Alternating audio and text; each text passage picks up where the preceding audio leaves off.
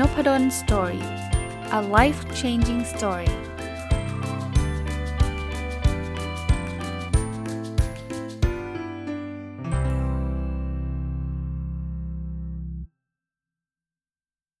สวัสดีครับ ยินดีต้อนรับเข้าสู่น p ดลสตอรี่พอดแคสต์นะครับ ก็วันศุกร์นะ สัปดาห์นี้ทั้งสัปดาห์เลยผมมาเอาคอร์สออนไลน์มารีวิวนะครับ ก็เลยไม่ได้รีวิวหนังสือนะ สัปดาห์นี้ก็เลยขอแถมท้ายปิดท้ายสัปดาห์ด้วยการรีวิวหนังสือที่ชื่อว่าวิชาวางแผนการทำงาน สิ่งสำคัญที่ไม่มีใครเคยสอนนะครับ คนเขียนคือคุณมานาบุ มิซุโนะนะครับ แล้วก็คนแปลคือคุณอากิระ รัตนาพิรัตน นะครับอากิรารัตนาพิรัตนะก็เช่นเดิมนะ หนังสือญี่ปุ่นเนี่ยก็แปลได้ได้งดงามทุกทุกเล่มเลย ผมต้องบอกแบบนี้นะครับ แล้วก็ส่วนตัวก็ไม่สามารถจะไปอ่านหนังสือที่มันเป็น original ได้ เพราะว่าอ่านภาษาญี่ปุ่นไม่ออกนะครับ ผมเริ่มต้นอย่างนี้เลยนะครับ ในนี้มีรายละเอียดปีกย่อยเยอะมาก ขออนุญาตเอาเฉพาะไฮไลท์ที่ผมชอบชอบมาเล่าให้ฟังหนังสือเล่มนี้เปิดมาด้วย argument นะ ก็คือสิ่งที่เขาตั้งคำถามบอกว่า จริง ๆ แล้วเนี่ยการวางแผนการทำงานเนี่ยมันคือสิ่งที่สำคัญที่สุดอย่างหนึ่งเลยนะ แต่ดันไม่มีใครพูดถึงเรื่องนี้มากนัก เออจริง ๆ ก็ใช่นะครับ ไม่ค่อยมีใครมาสนใจเรื่องนี้มากนักเขาบอกแบบนี้ครับเขาบอกว่า การทำงานเนี่ยจะมันจะราบรื่นได้เนี่ยก็ต้องมีแผนการทำงานที่ดีนะครับ เพราะฉะนั้นแผนการทำงานจึงเป็นอะไรที่เป็นขั้นแรกเลยนะครับ มันเป็นพื้นฐานการทำงานเลยนะถ้าเราวางแผนไม่ดีเนี่ยการทำงานมันก็จะไม่ดีนะ คราวนี้สิ่งที่คนอาจจะเซอร์ไพรส์คือสำหรับคนเขียนเนี่ยเขาบอกว่างานของเขาเนี่ยเขาเห็นว่ามันไม่ได้มีอะไรแตกต่างกันเลยนะมันมันเป็น process แบบเดียวกันหมดแหละ เพราะฉะนั้นในการวางแผนการทำงานที่ดีคือทำให้มันเป็นเป็น routine เนี่ยเป็นกิจวัตรประจำวัน ถ้าเราวางรากฐานไว้ได้ดีแล้วเนี่ยกระบวนการมันมันมันจะไปไปได้ด้วยดี แล้ว output ของงานมันก็จะสูงขึ้นเองโดยอัตโนมัติ คนส่วนใหญ่เนี่ยมักจะไปสนใจว่า เฮ้ยไอเดียมันต้องสำคัญที่สุดเขาบอกว่าต่อให้ไอเดียดีแค่ไหนนะ หรือจะออกแบบได้สวยงามเพียงใดเนี่ยถ้าทำให้มันเกิดขึ้นจริงไม่ได้ก็ปล่าประโยชน์ เพราะฉะนั้นเนี่ยเราต้องมีการวางแผนให้มันชัดเจนนะครับ มีบางคนบอกโอ้โหการวางแผนมันยุ่งยากเขาบอกแบบนี้ฮะเขาบอกว่าการวางแผนการทำงานล่วงหน้าจะทำให้เรื่องยุ่งยากเนี่ยหมดไปฮะมันไม่ใช่วางแผนยุ่งยากนะครับ ไม่วางแผนนั่นแหละจะยุ่งยากมากขึ้น คราวนี้เขาบอกว่าอะถ้าอย่างนั้นเนี่ยเราจะจะจะทำยังไง เขาบอกเริ่มต้นงี้ครับ เวลาเราจะวิเคราะห์การทำงานเนี่ย เราต้องทำ3ข้อนี้ก็คือ 1. กำหนดจุดหมายปลายทางให้ชัดเจนว่าเราต้องการงานแบบไหน 2. วาดแผนที่ที่จะเดินไปถึงจุดหมายปลายทางนั้น แล้วก็ 3 คือเดินนะก็คือพูดง่ายๆคุณต้องรู้ว่าคุณจะไปเชียงใหม่ แล้วคุณก็วางแผนว่าอ่าคุณจะขึ้นรถไฟ เสร็จแล้วคุณก็ขึ้นเอาง่าย ๆ แบบนี้นะคนเขียนเนี่ยเขาก็จะเริ่มต้นวาดภาพความสำเร็จของโครงการก่อนเลย ว่าเอ้ยภาพความสำเร็จของโครงการเนี่ย มันคือแบบนี้นะนะเสร็จแล้วเนี่ยพอถึงการวางแผนเนี่ยเขาบอกว่าเขาจะพยายามหาเส้นทางที่สั้นที่สุด จะทำยังไงก็ตามให้มันไปถึงความสำเร็จนั้นแหละแต่ว่าใช้เวลาไม่เยอะใช้เงินไม่เยอะนะครับ ในนี้เขามีเคสตัดดี้เยอะแยะมากมายนะครับ แต่อันนึงที่ผมชอบนะเขาบอกว่าอย่างแรกเนี่ยเขาจะเห็นภาพภาพเสมือนจริงเลยคือเหมือนกับเขาวางแผนจะทำอะไรเนี่ยเขาจะนึกถึงจินตนาการหรือว่ามันขึ้นมาเลยว่า ภาพที่เขาต้องการเนี่ยมันเป็นแบบนี้นะ เขาจะได้วางแผนได้ได้ได้ได้ดีและได้ถูกต้องมากขึ้นนะฮะอีกอันที่ชอบเนี่ยเวลาเขาพูดถึงการวางแผนเนี่ยเขาบอกว่าเขาจะคิดในแง่ร้ายเล็กน้อยไว้ก่อน ว่าถ้ามันไม่ได้เป็นไปตามแผนจะเป็นยังไง และอีกคำถามหนึ่งที่ผมว่าทรงพลังนะคือมันจำเป็นจริงหรือนะครับบางทีเนี่ยเขาบอกว่าต้องทำอันนั้นต้องทำอันนี้เนี่ยมีคนบอกว่าต้องเนี่ยจริงๆมันอาจจะไม่ใช่ต้องนะมันแค่ความคิดเห็นของคนคนหนึ่งที่คิดว่าต้องเขาก็จะทำถามคำถามนั้นเสมอว่า เอ๊ะ แล้วมันจำเป็นจริงเหรอที่จะต้องจัดการตัดต้นไม้นี้ จะต้องทำอะไรแบบนั้นแบบนี้นะคราวนี้สมมุติว่าหลายคนเขาก็จะบอกว่า เอ้ย แต่มันสำคัญนะ มันจำเป็นเขาก็จะถามตัวเองต่ออีกว่า ถ้าตัดแล้วจะเกิดอะไรขึ้น ถ้าตัดแล้วจะเป็นอะไรต่อนะ ที่น่าทึ่งอีกอันนะครับ เขาไม่ได้เป็นคนที่มองมองแค่ 1 ปี 2 ปีหลังจากนี้หลังจากนั้นฉันไม่สนใจล้วเขาบอกเขามองล่วงหน้าเป็นร้อยร้อยปีเลย โปรเจกต์ใหญ่ๆที่เขาทำเนี่ยเขามองว่าโอ้อีกร้อยปีข้างหน้าเนี่ยลักษณะมันจะเป็นยังไงเขาบอกว่าเวลาเรามองแบบนั้นอะเราจะจะเราจะได้มุมมองในการคิดที่ที่ดีขึ้นเนาะ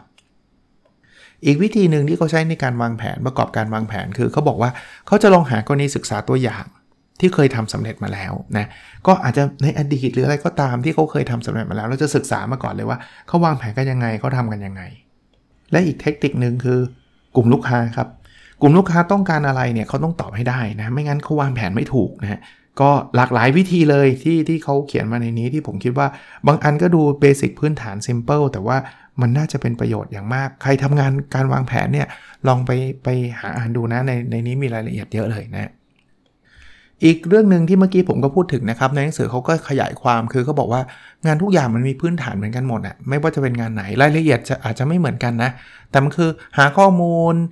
กำหนดแผนกำหนดกลุ่มเป้าหมายกำหนดขั้นตอนต่างๆทำรายละเอียดแล้วก็เสร็จนะนั้นเนี่ยเขาจะ treat ว่างานทุกงานถึงแม้ว่ามันจะมีความหลากหลายนะเขาจะพบว่ากระบวนการมันไม่ได้แตกต่างกันเลยนะครับเราทำตามรูทีนนั้นน่ะถ้าเขามีเรามีรูทีนที่ดีรูทีนก็แปลว่ากิจวัตรสิ่งที่เราต้อง follow 1 2 3 4 แล้วเราทำได้ดีเนี่ย เดี๋ยวผลลัพธ์มันออกมาดีเอง อีกเรื่องหนึ่งที่เป็นแท็กติก นะที่ผมคิดว่าเออเป็นประโยชน์เหมือนกันก็บอกอย่างเงี้ยเขาบอกว่าลดตัวเลือกให้น้อยลงจะช่วยลดความเครียดด้วยเขาบอกว่าโอ้ถ้าเกิดตัวเลือกมันเยอะแยะเต็มไปหมดเนี่ยมันจะมีความเครียดเพียบเลยนะครับ เพราะฉะนั้นพยายามลดตัวเลือกพวกนั้นลง ยกตัวอย่างนะอันนี้อันนี้ก็แปลกดีนะครับเขาบอกเขาจัดชั้นหนังสือยังไงปะคือปกติเนี่ยเขาบอกคนจะจัดชั้นหนังสือตามประเภทของหนังสือใช่ไหมหนังสือธุรกิจจะอยู่ด้านนี้หนังสืออ่านเล่นจะอยู่ด้านนี้เขาบอกไม่เอาอะ ทำแบบนั้นอะมึนแล้วมีตัวเลือกเยอะแยะไปหมด เพราะหนังสือเขาเพียบเลย เขาเลยแบ่งง่าย ๆ ว่า เอาจัดเรียงตามความสูงของหนังสือเออก็แปลกดีนะเขาบอกว่าเรียงตามความสูงหาง่ายกว่าเยอะนะครับ แล้วเราก็รู้ว่าหนังสือเล่มนี้เล่มใหญ่มันก็อยู่แถวนี้แหละ เราก็หยิบมานะครับ อีกอันนึงที่เขาเขาแนะนำนะเขาบอกว่างานเขาเนี่ยไม่ได้แบ่งเป็นงานบัญชีงานการเงินงานการตลาดไม่ได้แบ่งแบบนั้นครับเขาจะมีแบ่งเป็น2ออย่างคืองานที่กำลังทำอยู่ แล้ว อีกอันนึงคืองานที่ทำเสร็จแล้วนะครับ แค่นี้เองครับ วิธีการแบ่งของเขาเขาพยายามลดตัวเลือกเขาบอกว่าเวลาเราลดตัวเลือกเราเราก็เครียดน้อยลง อีกเรื่องหนึ่งที่เขาแนะนำคือห้ามตั้งเป้าหมายว่าต้องทำให้ได้สุดยอดครับเขาบอกว่าถ้าเราตั้งเป้าหมายแบบต้องเพอร์เฟกอะต้องสุดยอดอย่างเดียวเนี่ย พลังงานจะถูกแบ่งไปใช้ในหลาย ๆ ส่วน แล้วก็เราอาจจะทำได้ไม่ดี ให้ทำตามรูทีน ทำไปเถอะนะครับรูทีนเป็นยังไงเนี่ยทำตามรูทีนไป แล้วจะทำให้งานนั้นนะคุณภาพสูงขึ้นเอง พูดถึงตรงนี้หนังสือเล่มนี้ไม่ได้เขียนนะ ผมนึกถึงวิธีการซ้อมของไมเคิลเฟลป์สหลายคนคงเคยรู้จักนะครับไมเคิลเฟลป์สก็เป็นยอดนักว่ายน้ำระดับตำนานคนหนึ่งเลยนะ ได้เหรียญทองโอลิมปิกมากที่สุดในบรรดานักกีฬาโอลิมปิกทั้งหมดเลยนะไมเคิลเฟลป์สเขาจะมี routine ของเขาครับเขาก็จะว่ายตาม routine ของเขาครับ แล้วเขาซ้อมมาแบบนี้365 วันต่อปี คือไม่มีวันหยุดเลยแม้แต่วันเดียว นั้นการแข่งขันของเขาเขาจะมี routine หมดเลยฮะแล้วเขาก็ได้ทำได้สุดยอดจริง ๆ อันนี้อันนี้นึกขึ้นมาได้นะว่าเออมันก็เป็นตัวอย่างที่ดี อีกเรื่องหนึ่งที่เขาแนะนำคือเขาบอกว่า เวลาคุณจะอธิบายหรือจะให้จะให้ใครทำอะไรตามแผนเนี่ยพยายามเลือกคำที่ทุกคนเข้าใจได้ง่าย อย่าทำอะไรที่มันแบบเข้าใจได้ได้ยากหรือได้ลำบากนะทำงานอะไรก็ตามเนี่ยต้องมีการกำหนด concept ไว้ให้ดีนะแต่ concept ต้องเข้าใจง่าย แล้วก็ ลงมือในในในทางปฏิบัติทันทีคราวนี้อีกหนึ่งเคล็ดลับของการวางแผนที่เขาแนะนำคือเขาบอกว่า 90%ของการวางแผนการทำงาน คือการเตรียมความพร้อมครับเขาบอกถ้าเราไม่รู้นะ เราจะทำงานนั้นไม่ดีหรอกนะเพราะฉะนั้นเนี่ยเราต้องสะสมความรู้ไต่ตองคิดอย่างเหมาะสม แล้วก็ฝึกฝนให้ชำนาญ คือเตรียมความพร้อมนี่คือเรื่องสำคัญมาก แล้วอันนี้ผมต่อยอดให้ครับ มันไม่ได้เตรียมได้ภายใน 24 ชั่วโมงแหละเพราะนั้นเราต้องฝึกฝนไอ้เรื่องพวกนี้ จะทำโปรเจกต์อะไรสิ่งแรกที่ต้องทำคือหาข้อมูลให้มากพอครับ เขาบอกว่าการหาข้อมูลพื้นฐานเนี่ยคือสิ่งที่ขาดไม่ได้เลย ถ้าเกิดเราหาข้อมูลไม่ถูก เราก็วางแผนผิดๆเอาไปทำก็ยิ่งผิดเข้าไปใหญ่นะหาได้ยังไง เช่น สอบถามข้อมูลจากคนอื่นนะครับ ก็ถือว่าเป็นหนึ่งในขั้นตอนนะคือเขาบอกว่าคนที่วางแผนเก่งๆเนี่ยชอบถามคำถามว่า เออ ช่วยเล่าให้ฟังหน่อยสินะครับ หรืออยากรู้มากกว่านี้ อะไรแบบนั้นนะครับ แต่ก็ไม่ใช่ว่าจะขอเก็บข้อมูลอย่างเดียวจะไม่ทำเขาบอกว่า คือต้องไม่รู้มากหรือน้อยจนเกินไปอะ่ะคือถ้าเกิดรู้มากจนเกินไปแบบเก็บสะสมหลายคนเนี่ยไม่ทำอะไรเลยนะครับ มีแต่เก็บข้อมูลอย่างเดียว อันนั้นก็ก็จะไม่ใช่เขาเปรียบเปยแบบนี้ครับเขาบอกว่า การวางแผนที่เราไปนั่งคิดคิดเองคนเดียวเนี่ยอาจจะทำให้เกิดข้อผิดพลาด อาจจะทำให้เรามองข้ามประเด็นสำคัญเพราะนั้นเนี่ยเราต้องเป็นนักสัมภาษณ์ที่ดี นักสัมภาษณ์ที่ดีก็คือ คนที่สอบถามพูดคุยนะครับ แล้วสิ่งหนึ่งที่เขาแนะนำไม่ควรทำเลย คือแกล้งทำเป็นรู้ดี คือแกล้งทำเป็นรู้ดีคือแบบอ๋อนั้นฉันก็รู้ล้วจริง ๆ ไม่รู้ แต่ว่ากลัวเสียหน้า พอไม่รู้ก็ไปทำผิดๆอีกนะครับเพราะฉะนั้นเขาบอกห้ามสร้างภาพครับ อย่าสร้างภาพว่าไม่รู้ห้ามเขินอาย ห้ามทำเป็นรู้ดี ไม่รู้ถาม เราจะได้ข้อมูลนั้นมานะครับ อันนี้ก็เป็นข้อแนะนำที่ผมคิดว่า เออเหมาะสมนะสำหรับคนบางคนเนี่ยที่แบบ รู้สึกอายเวลาเราบอกว่าไม่รู้อะไรเงี้ยนะก็ก็ไม่ต้องอายครับ มันไม่มีใครรู้ในทุกเรื่องหรอกครับ หรือแบบนี้นะครับบางทีเราคิดว่าเรารู้แล้วนะลองถามดูบางทีเราจะได้อีกมุมมองหรือได้ความรู้ใหม่ ๆ มาอีกเพียบเลยนะอีกเรื่องหนึ่งคือเขาบอกงี้อีส่วนที่ไม่จำเป็นในช่วงแรกเนี่ยตัดออกก่อนได้ นะเอาเอาเอาโครงก่อนนี่ยนึกออกไหมเอาคอนเซปต์หลักก่อน แล้วเขาบอกว่าเดี๋ยวเดี๋ยวรายละเอียดพวกนั้นเนี่ยเดี๋ยวค่อยค่อยเติมเข้ามาทีหลังก็ได้เออบางคนเนี่ยไปหลงอยู่ในรายละเอียดเต็มไปหมดเลย การวางแผนเนี่ยหลายคนเข้าใจว่าเราจะพูดถึงสิ่งที่ต้องทำใช่ไหมอีกเรื่องหนึ่งที่เราต้องวางแผนคืออะไรไหมฮะกำหนดสิ่งที่ไม่ต้องทำนะวันก่อนเห็นบทความหนึ่งน่าจะไม่ผิดคือพี่โจธนาเขียนนะบอกเรามีแต่ to do list กันนะจริงๆมันน่าจะมี to don't list นะ ก็คือสิ่งที่ไม่ต้องทำนะ เพราะนั้นบางทีเนี่ยเราไปเสียเวลา ไม่ใช่เสียเวลาทำในสิ่งที่ควรทำแต่ว่าไปเสียเวลาในสิ่งที่ไม่ต้องทำแต่เราดันไปทำเหมือนในในการวางแผนเนี่ยเราให้เขียนงานที่ไม่ต้องทำเข้าไปด้วย วิธีการเลือกว่าเอ๊ะแล้วอันไหนมันคืองานต้องทำงานไม่ต้องทำคำถามคือทำไปเพื่ออะไรครับ เป้าหมายคืออะไรความตั้งใจคืออะไร สุดท้ายงานที่ทำมันสร้างความเปลี่ยนแปลงอะไรบ้าง ถ้ามันไม่ตอบไม่ได้เลย อย่าไปทำนะครับ เสียเวลา คราวนี้อีกอันนึงที่เมื่อกี้ผมเกินตอนต้นบอกว่าเขาอยากจะหาวิธีการที่เร็วที่สุดสั้นที่สุดใช่ไหมวิธีการอย่างแรกก็คือเขาบอกว่าให้คิดว่าชีวิตคนเรามีระยะเวลาจำกัด ทุกโปรเจกต์ก็มีระยะเวลาจำกัด เพราะฉะนั้นเนี่ยเราจำเป็นที่ต้องมีการกำหนดเวลาไว้ไว้อย่างดี แล้วก็มีการรักษาเวลา ไม่ใช่ทำไปเรื่อยเปื่อยเลย เวลาก็ไม่สนใจไม่ใช่ครับ เพราะฉะนั้นเนี่ยเราต้อง รักษาเวลา คราวนี้พอบอกว่า อ้าว งั้นจะเอาอะไรระหว่างทันเวลากับคุณภาพ อ่าให้ท่านคิด ท่านคิดว่าทันเวลาคุณภาพท่านเลือกอะไร บางคนอาจจะบอกคุณภาพ บางคนบอกทันเวลาเขาบอกว่าผิดทั้งคู่ครับ แทนที่จะเลือกระหว่างคุณภาพสูงกับรักษาเวลา เราต้องให้ความสำคัญกับทั้ง2 อย่าง ก็ก็เซอร์ไพรส์นะ บางทีเราก็คิดว่ามันเลือกได้อย่างเดียว คือ concept ผมรู้ว่าบางคนอาจจะฟังบอกโอ้ก็มันเลือกไม่ได้ไง ถ้าเลือกได้ก็เลือก 2อย่างแหละ แต่ว่าบางทีเราไม่ได้คิดแม้กระทั่งจะเลือกไง เราคิดแค่ trade-off อย่างเดียวเลยว่า เฮ้ย เราจะต้องเลือกทันเวลาแล้วคุณภาพห่วยๆอะไรเงี้ย มันไม่จำเป็นแบบนั้นเสมอไปนะครับ เขาบอกว่าต้องทำงานให้ดีแล้วก็รวดเร็วด้วยนะครับอ่าคราวนี้ถ้าเกิดทำงานไม่เสร็จทำไงเขาบอกงี้ ถ้ามันเป็นเส้นตายแปลว่าต้องทำเสร็จแล้ว ไม่ใช่ว่างานเสร็จค่อยส่งครับ แต่ควรส่งออกไปทันทีเมื่อถึงเส้นตายเขาบอกว่าอย่างเงี้ยคือคือสิ่งที่สำคัญที่ หลายคนเนี่ยละเลยนะครับ คือถ้าพระคุณเดทไลน์ก็ต้องทำเสร็จ เราจะไม่มีข้ออ้างว่าพยายามเต็มที่แล้วทำไม่ได้ไม่มีนะเพราะฉะนั้นเราต้องกำหนดคราวนี้บางคนก็บอกว่างานศิลปินบางอย่างมันไม่มีเส้นตายเขาบอกถ้าไม่มีเนี่ยคุณต้องรีบกำหนดขึ้นมาเองเลย ข้อนี้ต้องเอามาใช้เลยครับอ่านหนังสือเล่มนี้นะนะสิ่งที่ผมได้อย่างแรกคือข้อนี้ผมสังเกตตัวเองหลายหลายรอบแล้วงานวิจัยที่ขอทุนทำเสร็จตลอด เพราะมันมีเส้นตาย คอร์สออนไลน์ที่เรียนแล้วจ่ายเงินแล้วมีเส้นตายว่าต้องเข้ามาเรียนสอบภายในวันนี้จบทุกคอร์สงานวิจัยที่ชวนชวนกันทำยังไม่ขอทุนเอาไว้ทำเสร็จก่อนค่อยไปขออะไรเงี้ยแบบทำไม่ได้ทำเสร็จก่อนนะทำไมถึงว่าทำจนถึงระดับหนึ่งแล้วอะ่ะให้มันดู safe safe แล้วค่อยไปขอเชื่อไหมไม่เสร็จ นี่เป็นปีละไม่เสร็จ หรือคอร์สออนไลน์ที่เรียนเมื่อไหร่ก็ได้ไม่เรียนเนี่ย ล่าสุดล่าสุดค้างคอร์สออนไลน์ที่เรียนเมื่อไหร่ก็ได้เนี่ยสองคอร์สยังยังยังไม่ได้กลับไปเรียนเลย งานวิจัยที่บอกว่าเดี๋ยวจะทำให้ได้สักประมาณ 70-80%แล้วเดี๋ยวค่อยไปขอทุน ยังไม่ได้ทำเลย คือคือคือไม่ใช่ไม่ได้ทำอะทำไประดับหนึ่งแล้วแต่ว่ามันไม่มี deadline เขาก็เลยบอกว่าเฮ้ยสมมุติ deadline ขึ้นมาเองเลยนะโอเคนะ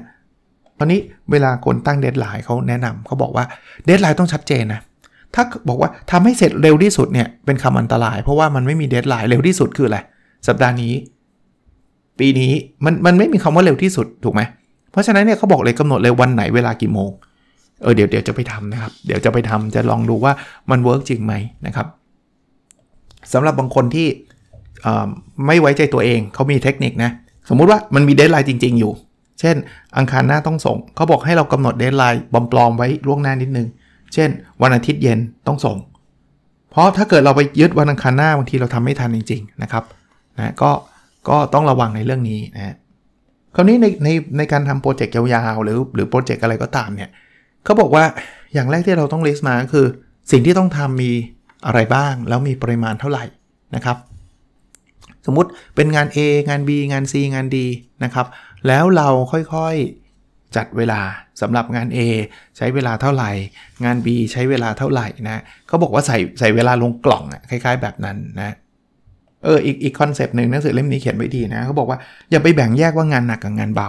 มันมีแต่งานที่ทำได้เสร็จเร็วกับงานที่ใช้เวลานานแค่นั้นเอง มันไม่มีคำคำว่าหนักหรือเบานะเออก็เข้าใจคิดนะครับอีกอีกมุมมองหนึ่งก็แล้วกันนะเขาบอกว่าให้วัดตัวงานให้วัดจากเวลานะครับ ในหนังสือเล่มนี้ยังสอนเราทำตารางแผนการทำงานเลยอะผมรีวิวเร็วๆให้ฟังนะหนึ่งเขียนรายการสิ่งที่ต้องทำออกมานะท่านฟังอันนี้เดี๋ยวท่านไปเขียนนะสองตรวจสอบเส้นตาย และเส้นตายล่วงหน้าที่เมื่อกี้เล่านะเส้นตายของจริง กับเส้นตายล่วงหน้าที่ท่านตั้งดักไว้ก่อนนะครับ 3. กำหนดระยะเวลาสำหรับสิ่งที่ต้องทำอ่ามีงาน A B C ต้องใช้เวลาเท่าไหร่ยังไงนะครับ 4. เอาสิ่งที่ต้องทำใส่ลงในกล่องเวลา นะครับอย่างที่บอกนะว่างานแต่ละงานมันอาจจะใช้เวลาที่ที่แตกต่างกันนะครับ เพราะนั้นเนี่ยใส่ไปแล้วดูด้วยนะ ว่ามันเลยเส้นตายหรือเปล่านะครับ งานนี้เนี่ยมันต้องใช้สามชั่วโมง 3 วัน 2 วัน ใส่เข้าไปแล้วก็เรียงลำดับมันให้ดีนะครับ คราวนี้เขามีสอนเรื่องความคิดด้วยเขาบอกว่าบางทีคนเรามันเครียดนะงานมันเยอะไปหมดยุ่งไปหมดเลยนะครับเขาบอกวิธีการเนี่ย ที่จะทำให้เราไม่เครียดหรือลดความเครียดน้อยลงเนี่ยอย่างแรกคือเขียนงานเหล่านั้นลงใส่กระดาษนะพอเราเขียนเราไม่ต้องจำไงหรือถ้าเกิดท่านไม่คุ้นเคยกับการเขียนก็พิมพ์ลงในสมาร์ทโฟนก็ได้ ว่าตอนนี้เราต้องทำอะไรบ้าง อีกอันนึงคือเขาใช้คาว่าโยนให้คนอื่นนะครับ ก็บอกเลยว่าคนนี้ช่วยทำงานอันนี้ให้หน่อยนะ ก็จะเป็นอะไรที่ทำให้เราผ่อนคลายมากขึ้นสำหรับใครที่รู้สึกเหนื่อยรู้สึกเบิร์นเอาเพราะว่างานมันเต็มอยู่ในสมองเราต้องเอามันออกมาเอาเอามันออกมา เขาใช้คาว่าสร้างพื้นที่ว่างให้เกิดขึ้น แล้วเชื่อไหมเวลาสมองเรามันว่างนะเราจะเกิดไอเดียดีๆฮะสมองที่มันเต็มไปด้วยงานงานงานงานเนี่ยไอเดียมันไม่เกิดครับนะ คือเขาเปรียบเสมือนว่างานเหมือนลูกบอลเนี่ยถ้าเราถือลูกบอลไว้เยอะๆเนี่ยเราจะเราจะเครียดเลยนะทำยังไงดีไม่ได้แล้วนะเพราะนั้นเนี่ยเราจะต้องบอกว่าทำทำโยนลูกบอลให้คนอื่นนะครับ ก็คือถือลูกบอลให้มันให้มันน้อยที่สุดนะเราจะทำงานได้ดีขึ้นเองนะครับแต่ก็ผมเข้าใจนะครับมันไม่ได้โยนให้คนอื่นได้ได้ทั้งหมด เพราะนั้นก็ต้องกลับมาเรื่องการวางแผนอีกเช่นเดียวกันนะครับว่าจะวางแผนยังไงนะหรือบางทีเนี่ย เราอาจจะไม่ไม่จำเป็นต้องอยู่กับเรา เช่น งานบางอย่างไม่ต้องเพอร์เฟกอะให้มันกูดีนาฟอะให้มันดีเพียงพอเนี่ยส่งต่อได้แล้วนะครับส่งต่อให้คนอื่นได้แล้วแต่ไม่ใช่ว่าส่งไปแบบหวยแตกนะเขาก็ด่าเอานะครับ อีกเรื่องที่เขาแนะนำคืออย่าไปคิดหลาย ๆ เรื่องพร้อม ๆ กันนะครับพอคิดหลาย ๆ เรื่องพร้อม ๆ กันที่เราเรียกว่า multitask เนี่ยมันมันมันไม่ได้นะครับ เราต้องจดจ่อแล้วก็ทำให้มันให้มันเสร็จเป็นเรื่อง ๆ ไปนะอันนี้จะดีกว่านะ ให้ระวังเรื่องของการยืดระยะเวลาการทำงานด้วยนะครับ เพราะว่าบางทีมันไม่ได้เอฟเฟกแค่ตัวเรานะ มันเป็นเอฟเฟกคนที่เขารองานเรา บางคนชอบคำว่า เอ้ย เดี๋ยวกำลังได้ไอเดียดีๆ แล้วขอยืดเวลาคำพวกนี้อันตราย เขาเขาแนะนำว่าอย่าอย่าไปใช้นะครับ อย่าไปใช้มันไม่ดีนะเรื่องประชุม อ่า อันนี้ก็เป็น classic case นะ ผมชอบเรื่องประชุมมาก เพราะว่าเคยมี pain จากการเข้าประชุมแล้วมันเสียเวลามากๆมายเนี่ยเขาบอกงี้ ประชุมเนี่ยบางทีมันเถียงกันไร้สาระไปเรื่อยเปื่อยเลยเขาบอก ให้เสนอที่ประชุมให้ได้ 1 ไอเดียก่อน แล้วถ้าใครไม่เห็นด้วยเดี๋ยวเป็นข้อเสนอที่ 2 ข้อเสนอที่3นะเรายังอาจจะยังไม่ต้องตกลงก็ได้ว่าเป็นแบบไหน แต่ว่ามันจะได้จบไงนะครับเป็นข้อเสนอแต่ละข้อไปนะ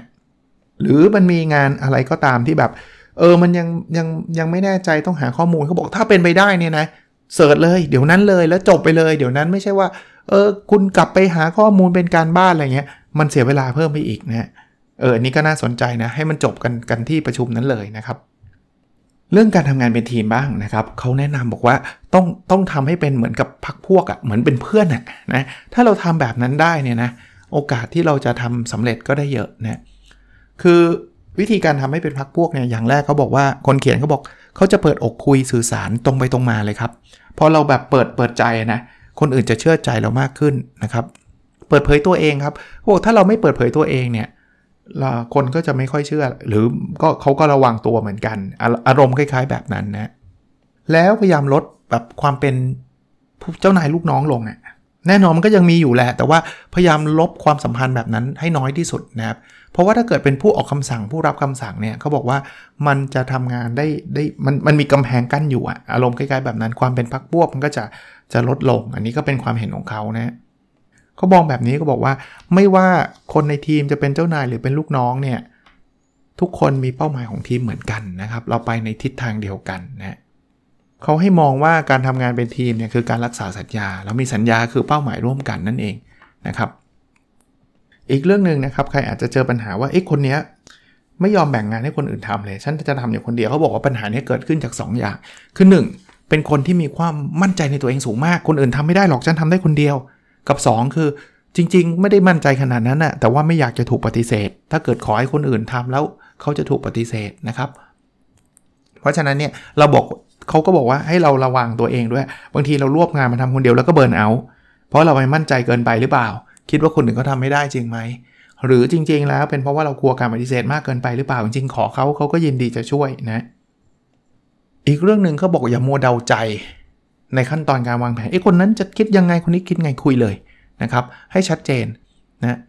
หรือเจ้านายมาสั่งปุ๊บนะครับถามเลยครับ งานนี้ต้องทำให้เสร็จเมื่อไหร่ครับ คือบางบางทีคนสั่งก็ไม่ได้รู้นะหรือหรือคิดในใจว่าเอ้ยงานนี้มัน 3 วันต้องเสร็จ แต่เขาไม่รู้หรอกว่าไอ้คนที่รับคำสั่งในงานอาจจะเยอะมาก แล้วเขาคิดว่าอีกสัปดาห์หนึ่งค่อยส่งก็ได้ แล้วพอถึงเวลา 3 วันเราไปทวงเขาบอกเขาเสร็จหรือยังเขาบอกยังไม่ได้ทำเลยเราก็ไปโกรธเขาอะไรเงี้ย เพราะฉะนั้นเคลียร์เรื่องนี้ก่อนเลยเสร็จเมื่อไหร่นะครับ เวลาจะให้งานใคร หรือเราเวลาเราจะรับงานจากใครเนี่ยถามคำถามนี้เลยนะฮะถ้าเราเป็นหัวหน้านะ สั่งงานระบุเวลาเลย งานนี้ให้เสร็จภายในวันนี้ เวลาเท่านี้นะครับเขาบอกว่าให้ให้ระบุให้เป็นตัวเลขชัดเจนเลย อย่าบอกว่าเร็วที่สุดเอาเมื่อไหร่ก็ได้อะไรเงี้ยมันมันจะไม่ได้ทำอะนะครับแล้วแล้วมันไม่มีเดทไลน์อย่างที่เมื่อกี้เราคุยกันอีก มันก็มีปัญหา เพราะฉะนั้นเนี่ยระบุตัวเลขระบุเวลาให้ชัดเจนนะครับ แล้วคนที่เป็นหัวหน้าเนี่ยบางทีลูกน้องเขาไม่กล้านะ เราอาจจะบอกว่าอะสามวันเสร็จ แต่เราก็ไม่แน่ใจว่าไอ้ลูกน้องเนี่ยทำได้จริงไหมหรือว่าลูกน้องเองก็ไม่กล้ามามาเดี๋ยวโดนหัวหน้าด่าเขาบอกงี้เข้าไปคุยเลยฮะเป็นไงบ้างขอดูหน่อย ตอนนี้ทำถึงไหน แต่ไม่ใช่ว่าคุยมันทุกชั่วโมงนะครับ อาจจะไปต้องไปช่วยเหลือเขาบ้างเพราะบางทีเขาก็ไม่กล้าที่จะมามาพูดกับเรานะครับ อีกเรื่องหนึ่งคือเขาบอกว่าถ้ามีไอเดียอะไรนำเสนอเนี่ยสามารถนำเสนอไปได้เลยนะ อย่าคิดว่ามันมันเป็นเรื่องแบบเดี๋ยวจะหาว่าเราอวดไม่ไม่ไม่อย่าคิดแบบนั้นนะครับเออคนเขียนบอกงี้เขาบอกว่าเวลาเขานำเสนอเนี่ยเขาไม่ได้คิดถึงว่ามันมันเป็นความคิดของเขาที่มันดีสิ่งที่เขาคิดว่าดี แต่เขาคิดว่าอะไรคือสิ่งที่ถูกต้องมากกว่า สุดท้ายเขาบอกแบบนี้ครับ งานทุกงานของคุณเนี่ยถ้าคุณอยากจะมีแรงที่จะวางแผนที่จะทำงานเนี่ยนะ คุณคิดว่างานของคุณอะสร้างความสุขให้กับใคร เออ ผมไม่เคยคิดมุมนี้เหมือนกันนะสำหรับใครที่กำลังเบิร์นเอาท์กำลังรู้สึกแย่อะไรต่างๆ เนี่ย ลองถามตัวเองว่างานคุณอะสร้างความสุขให้กับใคร ผมเชื่อว่ามันมีนะครับ ไม่งั้นเนี่ยมันคงไม่มีบริษัทนั้นอยู่หรอก ถ้ามันไม่สร้างประโยชน์หรือสร้างความสุขกับใครเลยนะครับ ก็เป็นหนังสือที่น่าสนใจนะครับ ลองหาอ่านกันได้นะครับ วิชาวางแผนการทำงานสิ่งสำคัญที่ ไม่มีใครเคยสอนนะครับ คนเขียนคือคุณมานาบุมิซุโนะซึ่งเป็นเขาบอกว่าเป็นผู้แทนบริหาร Good Design Company Creative Director และ Creative Consultant นะครับ ก็เป็นเป็นเป็นผู้มีชื่อเสียงของอญี่ปุ่นพอสมควรนะฮะ คุณคนแปลอย่างที่บอกท่านนี้ก็ผมจำชื่อท่านได้แล้วเพราะแปลหลายเล่มนะครับ คุณอากิรารัตนาพิรัตนะครับ ก็แปลได้ดีมากๆนะครับ ก็ ลองหากันดูนะครับ และสุดท้ายก็ขอขอบคุณอมรินบุ๊กส่งหนังสือเล่มนี้มาให้มาให้อ่านด้วยนะครับ ก็อ่านเรียบร้อยนะเออเอางี้หนังสือเล่มนี้ผมส่งต่อแล้วกัน ใครอยากได้หนังสือเล่มนี้นะ เข้าไปในเพจน p ด d o n Story เอาที่เพจนะครับ อย่าไปใส่ในที่อื่นนะครับ ผมผมเข้าใจว่าท่านฟังผมจากหลากหลายช่องทางนะว่าผมตามไปเก็บไม่หมด ไปที่เพจน p ด d o n Story ใน Facebook Page เนี่ยแล้วก็แชร์ ไอเขาเรียกว่าอะไรนะโพสอันเนี้ยเดี๋ยวผมจะโพสต์พอดแคสต์นี้ไว้นะครับ ท่านแชร์แล้วเปิดพับบิกนิดนึง ผมจะได้เห็นแล้วท่านก็เอาลิงก์ที่ท่านแชร์เนี่ยมาแปะไว้ที่คอมเมนต์แค่นั้นเองที่ที่เหมือนเคยทำนะครับ แล้วเดี๋ยวผมเข้าไปเลือกนะครับ ก็มีมีแค่เล่มเดียวนะครับนะท่านจะได้เอาไปอ่านเองด้วยนะ โอเคครับ ก็หวังว่าจะเป็นวันศุกร์ที่สดใสสำหรับทุกคนนะครับ หรือจะเป็นวันไหนก็ตามที่ท่านฟังนะครับ ก็แล้วเราพบกันในพิสดต่อไปนะครับ สวัสดีครับ